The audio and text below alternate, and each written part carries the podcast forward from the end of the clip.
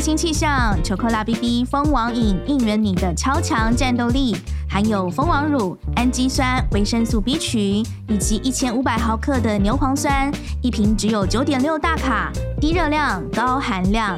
曾沛慈爱用推荐，让你元气满满一整年。某某购买更优惠，赶快搜寻 BB 蜂王饮。欢迎来到请问康健，我是请问康健的主持人康小编雨婷，要来聊聊关于上班族的很多内心话，有可能是我们大家上班族追求身心健康，然后脱胎换骨的热血故事，但是也有可能呢，是我们在职场上发生的大小的鸟事哦，我们都可以一起聊一聊。同时也会邀请专家来帮大家解惑，来指点迷津，陪大家很轻松的聊聊天。可能大家都很有感的，就是关于下班要不要回 Line 的问题。到底下班不回 Line 错了吗？在进入主题之前，先欢迎我们台北荣总精神科周元华医师。嗨，各位听众，大家好，我是台北荣民总医院周元华医师。呃，我的背景呢是精神科，但是呢，我要强调的是，最近几年呢，我们都把自己称为叫做压力医学科。哦，压力医学太赞了。是的，是的。怎么会有这样说法？怎么会叫压力医学呢？呃，其实现代的医学哈，不是只有精神医学、心理的问题，其实很多的疾病大家都发觉因为压力所造成的。呃，压力的时候呢，会影响我们的内分泌系统。那内分泌系统如果分泌太多的话，这个物质也不一定都是好事。嗯，哎，所以说，在过去啊，很多人都提到忧郁症啊，其实在欧洲有一个名称叫做呃，这个肾上腺素中毒。肾上腺素中毒，就是当你太紧张的时候，你肾上腺分泌太多了，嗯，它会影响到脑部的这个功能，嗯，所以这个时候你就会出现忧郁。所以过于不及都不太好。好，过于不及都不太好。那这个 line 可能真的是一个很关键的因素哦，因为大家可能只要是上班族，大概都有这样感觉啦。大概好像你上班下班没有一个很明明确的一个分野。之所以没有一个很明确的分野，就是因为我们。太依赖 Line 了，使用 Line 的频率太高了。下班之后，我不知道大家的 Line 里面大概有多少个群组。如果是 比较忙于工作的人，里面可能不下数十个群组。我甚至听过有人说自己的 Line，他可能一天有上千个讯息是未读的，然后他可能要花很多时间来慢慢的来读这些 Line 的讯息。甚至也听过有人说有那个 Line 的那个。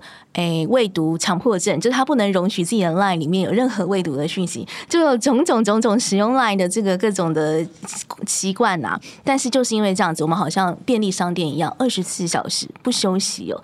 到底我们下班要不要回 LINE 呢？大家是不是会天人交战呢？我想先先请教一只本身好，你自己的 LINE 的讯息多不多？是的，呃，这是一个很好的问题哈。我的 LINE 当然很多哈，我想每个人都有到上千条吗？呃，上千条倒没有，不过您刚。刚提到一个雨婷提到一个很有趣的事情啊，就是说啊，我也有点强迫啊，我真的吗？我但没办法容许那个 line 哈，没有 没有这个被读过哈、哦，你也不能容许未读的是有数字，没错没错没错，未读那个红点点挂在那边，我会非常不开心。原来你也会，所以呢，我通常呢，嗯，我都会呃这个把它给按完哈。不过有一个好处，因为现在很多图形嘛。啊，这这个这个烂有趣，烂有图形啊，那所以我们可以取丢个贴图就好了。嗯，不过谈回这个问题来啊，确实我们现在整个的生活哈，刚刚我一开场提到了压力医学的问题，这个赖是个问题哈。嗯，那呃，这个每个人都有很多讯息。我从前一开始听到一个字啊，我都很怕啊，叫做已读不回啊。这个字我觉得是后来才出现的，哇，这个我常常听到就觉得不太能接受，嗯啊，又怕朋友的影响，所以当然我们每每天生活认识的朋友啊，那特别是长官啊、同事，那他都会送赖给你。那我觉得，如果他能够忍透。就是容忍还好，但是很多长官一看你已读不回啊，哇，这第二天呢、啊、就是 呃就是一顿刮。这个跟每个人的个性有关，这个我们这样可以谈多一点哈。嗯，其实使用 LINE 跟每个人的个性有关。哎，真的吗？很多人很急，那我常常跟我同事讲，我是很急的那种。对，我从你给的，我看到我看到人，我坦白说，我看到对方已读不回，我也是想说在干嘛？对，我从你给的。话的内容，嗯，我很喜欢用这个去反推，哎，你在想什么啊？真的吗？所以我会根据它的内容来做一些判断。Line 的星盘分析，没有错，这 这是一个新的新的行业，这可能也是精神科医生喜欢做的哈。你可以从内容回推对方在想什么。是，您刚刚说，因为大家使用 Line 的那个习惯不同，会有不同的看着他出他不同个性，您大概可以看出有一些什么大概？当然，这个 Line 哈跟就是跟个人急不急有关哈。嗯、那你看到有些人送了一个讯息，呃，可能你几分钟没回，他电话就来了，哦、电话 这个其实很常见的哈。那这我要谈一个很有趣的事情，呃，应该讲说适当的使用 Line 很重要哈。嗯，我举一个例子，我们早期常常会提到叫做手机成瘾这个字哈。嗯，现在我们不太用了，为为什么？现在我们发觉你每天的讯息都来自于手机嘛，嗯，所以手机就不存在成瘾的问题啊，因为你你如果不挂它，你的讯息进不来，嗯，哎，所以我觉得适度的使用 Line 是一个非常重要的事情。所以所以在台湾职场环境里面，很关键就是我们可能很没有办法拿捏什么叫做适度。那讲到这个 Line 回不回，我们就有提到说它呃是造成我们工作跟下班有没有一个很好分野的一个关键哦。那就要带到我们今天主题是自律神经以及自律神经失调的问题。当我们工作呃，跟休息没有很好分野的时候，很有可能它就会是你自律神经失调的一个原因。我听说有一个数字是。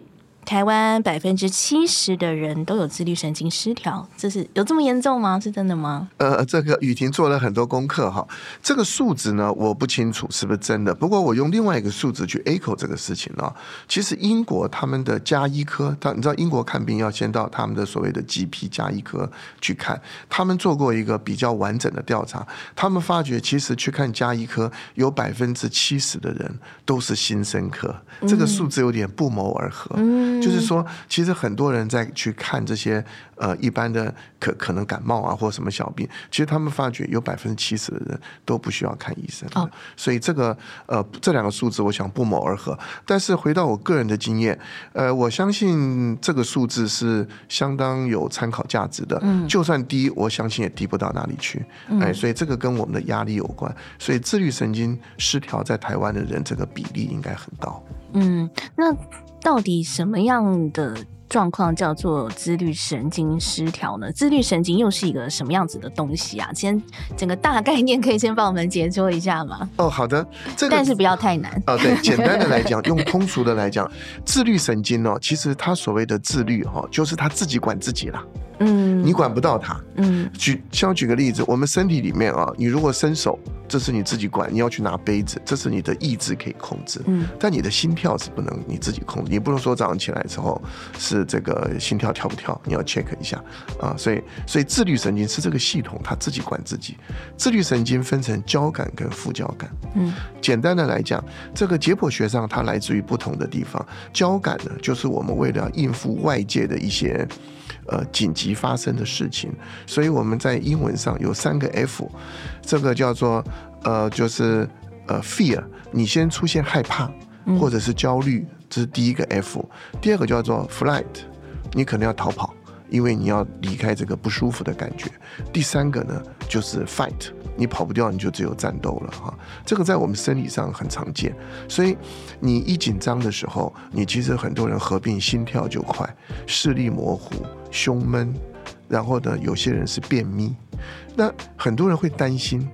他会说：“哎，我怎么身上出了这么多病啊？”我常跟病人解释：“你你放心了，你的运气再不好，你也不会有同时得三四个病了。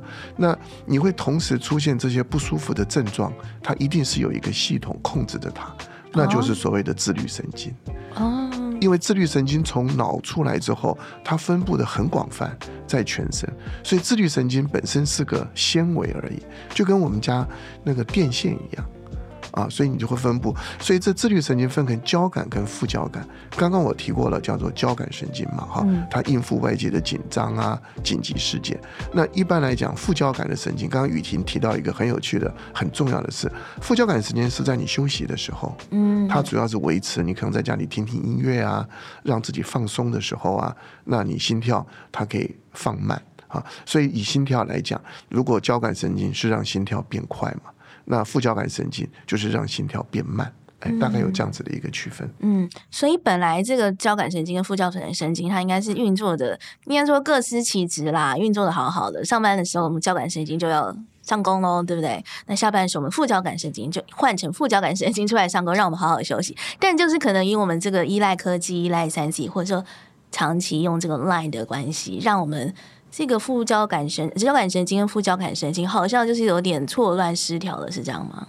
对的。呃，像你下班的时候，如果你接到一个 line，可能是长官啊或同事，你看完之后不是很开心，嗯，你这个时候就会开始把你的交感神经火化了，哦、不，就是对交感神经。下班的时候突然看到主管又传来一个骂你的讯息。骂你，或者是要求，或者明天有开什么会啊？那你这个时候交感神经肯定会兴奋啊，然后血脉膨胀哦，很不开心啊。那所以这个当然你就不断的处在这种波动的情况之下。所以我觉得这个确实也是台湾自律神经失调很重要的一个社会环境原因了。嗯，因为我们亚洲人、台湾人好像真的就是上班。讲一句不好听的是奴性比较高啦，讲的好听是抗压力很高，讲不好听是奴性比较高。因为好像在国外就已经开始有讨论说，好像要规范。我依稀记得有这个国外有些讨论说要开始规范说，呃，下班的时候到底主管这个 line 的讯息可以发到几点，对不对？台湾好像也有开始这样子的讨论，但是好像有点没有下文。这跟我们的工作文化是不是有关？对的。呃，台湾人其实您刚刚提到奴性，其实也就是讲所谓的责任感、荣誉心了。其实我在呃多伦多待过，我在斯德哥尔摩待过，在北欧，我们的认知上真的不太一样。啊、呃，台湾人从小我们叫爱表家一样，好，所以每个人从头要拼到尾。啊，难道是这首歌害了我们吗？我我真的觉得偶尔是这样子的。那你看北欧呢？他其实也没什么变不变，他只要好好活着，对不对？哈。可是他们社会福利好啊。呃，社会福利是一回事，不过我觉得还是整个的氛围哦，跟他的看法。嗯、那那我举个例子，他社会福利好，那他可能老的时候会帮你摆到安养院，或者是他会呃死亡的时候，他会给你统一来个呃墓葬好或火葬。那这样像我们呃亚洲人肯定不能接受了哦，一定有自己的家人呐哈等等，所以这也是整个心态的问题。所以您刚提到这个，他们下班的时候呢，很少有赖。你其实在这个呃你呃要说出国，你看你你可以看到。外国人在路上很少一直抓在手机上哈，这个一直在看，好像是哎，很少很少。他们 哎，台湾人我们看到这个路上哦，有很多年轻人哦，一直一直抓着手机走路也在看，甚至于在我医院里面会诊。其实也不少哈，年轻人因为路上看着手机，不断的走，还居然还有在回字的，你知道，咔咔咔一直在打的，有有摔破头的，摔脑震荡的，被车撞的，这个其实比例呃也有一定比例，还蛮危险的，蛮危险的。真的哈，所以欧洲人他们比较不会有这种很急迫的想要回回回回来的这种文化。当然，基本上他本来的生活就比较不是那么的所谓的急迫嘛。那另外，我是觉得，呃，我自己感觉欧洲人比较擅长的是计划。哎，他大概知道我什么时间应该做什么事。那台湾的话就是急事多嘛，长官今天想一个，明天播一个，后天来一个，所以你就会觉得不断有这些事情。所以这是整个文化的问题，没有错，工作文化。嗯、有有看过一些，比如说看过一些影集啊，可能看过一些报道，或者说大家分享在国外居住的经验，就是比如说可能是公家单位的话，可能他在欧洲的话，他去公家单位办事情，反正他就是。什么时间到了就是到了，然后跟你说这个，你去办一个文件或什么，你要申请个什么，他说他要休假就是休假，你什么时间呃之后再来再办就对，他不会帮你赶这个急件啊，或者说去马上的迎合你的要求，是不是？对的，其实像我们有的时候，我我从前印象最深刻，在延长我们签证学生签证的时候，嗯，他常常都要等两三个月，在欧洲的时候，对，那你知道我们很急，为什么？因为我们都有一个。就有有一个有一个日期嘛，像我举个例子，如果你是二月一号到期，但他说到二月十三号才可以给你，那我们肯定睡不着觉了哈。嗯，而且在我们的文化也，但他不他不管就对。对对对，他不管的。但是他这个如果差个十几天，其实他们可以接受的。但是我们就有点担心了啊，你的时间万一被驱逐出境了。他们老神在在，对不对？没错。那这个还有跟我们的文化有关系。像我如果这个事情我回去跟我太太讲，那回去一定可能挨一顿骂。你你这个人太不积极了哈。所以在我们的文化背景当中呢，他也不希望你都不记。你现在如果今天回去说，哎，老板，我跟对方讲了，对方说要两周之后才给我回应，你肯定要挨骂。他跟你说，赶快去追啊，对不对？我们才可以弄啊。所以这个呢，就是我们在职场上啊常遇到的问题啊，常遇到的。好，就台湾大家真的，我们现在收听的所有上班族，大家真的抗压性太高了，太拼了啦，导致我们这个自律神经很有可能出现失调。刚刚医师有稍微提到说，自律神经失调大概可能会有的一些症状，可不可以再帮我们再详细说明一下？比如说我们要怎么样？嗯，应该说我们要怎么样来自我观察？说，哎，我大概可能哪些哪些地方不太对劲，就有可能是自律神经失调呢？有没有这样子可以自我观察的办法？哎，自律神经失调其实是这样子哈，讲一个，先讲一个比较不专业的哈，嗯，你要是觉得身体不舒服，但找不出原因来啊，这个我告诉你，八成就是自律神经失调了 啊。记住这个口诀就对了。对，你要是觉得你不知道什么原因，你其实八成就是自律神经失调。那其实自律神经呢，不论是交感跟副交感呢，它主要分布在什么地方？在心血管，嗯啊，那另外在肠胃道。在整个这个所谓的骨骼肌上面哈，其实都有一部分，但是那边主要就是呃可以被控制的了哈。嗯、那所以呃你在这种情况之下呢，其实大家有眼睛，几乎各个器官都有自律神经了，只是多少的问题。嗯、所以我们最常见的几个症状哈，你在临床上，第一个呢就是你会觉得胸闷，第二个呢，你常常会觉得胃酸分泌很多。因为迷走神经副，它就是副交感神经主要的神经。那我常常在看哦，很有趣。那年轻人呢，他主要是跟生活形态有关；那老年人呢，主要是睡觉睡不好的关系。所以很多人长时间在吃这个制酸剂啊，胃胃药哈。那所以呢，其实你知道胃的分泌，它不会一直在分泌的。所以说这种人通常很常见。所以你看胸闷哈，你会觉得呃这个心跳很快，容易慌。胃酸不断的分泌，那在肠胃道呢？有些人会便秘，有些人会泻肚子，他也紧张会不断的泻肚子。那然后头晕也是一个常见的现象，视力会模糊啊，特别是一紧张的时候。不过你怎么去判断它呢？嗯，就是呢，它是一阵子一阵子来的。哦，不是持续的，就对、嗯。它不是持续的，所以它会跟你的整个的情绪、跟你刺激它的影响有关。嗯，啊，所以你也不用太紧张。呃，这个，所以你有出现这些症状，但它是一阵一阵子的话，它就不是一个持续性的疾病。嗯、这种变成就是所谓你是自律神经失调的比例就很高了。呃，几乎我看七八成就是了。哎，那意思，我好奇，我想反过来问，或许现在在听的大家，也可能不是每个人都那么的紧张、焦躁、焦虑，也有可能他可能是。这个状态不错，那我要怎么样来反过来说，我又要怎么样来自我观察来判断判断说，哎，我自律神经整个是状态还不错的，蛮平衡的，有没有一些可以来自我观察的？呃，一般来讲的话，哈，那现在。你要发觉它有问题啊，其实是很容易的，因为它有症状。嗯嗯、但是你自律神经是不是失调啊？其实我们现在坊间有很多机器可以测，嗯啊，但是那个测呢，其实我个人觉得也不一定有太大的意义。那因为你要知道，最早去发展这个机器是麻醉科用，嗯、他们为了要用麻药哦，让你这个呃自律神经第一个达到安全性嘛。嗯啊，第二个的话就是它比较好调药，所以这些机器最早是麻醉科在用。那现在坊间有很多机器，可能花个花个几千块啊，可以测一下哈。那你要去测它平稳，其实我觉得也基本上没什么意义了，因为你没什么症状就好。嗯、但你有我刚刚提到上述那些症状的话，你是可以稍微测一下，是是可以测。所以就是说，如果没有太大问题的话，也不用自己在那边。瞎操心就对了。哎，没错，哎，因为是这样子，自律神经它本身是个纤维，所以我们为什么叫做自律神经失调？就是哦，它不是个病啊，它是一群症状。嗯，所以说，但是自律神经失调要赶快查一下，就是后面是和实际上是什么问题。嗯啊，跟不同的年龄层，所以自律神经本身如果失调，你别担心啊。那很多人因为查不出原因，越来越紧张，所以我常常讲，自律神经的症状比生病还可怕，它叫做生不如死。哈，它不会有生命危险，但是你就觉得不舒服，呃，今天也不对，那边也不对，所以很容易就变得很烦躁。那要是你。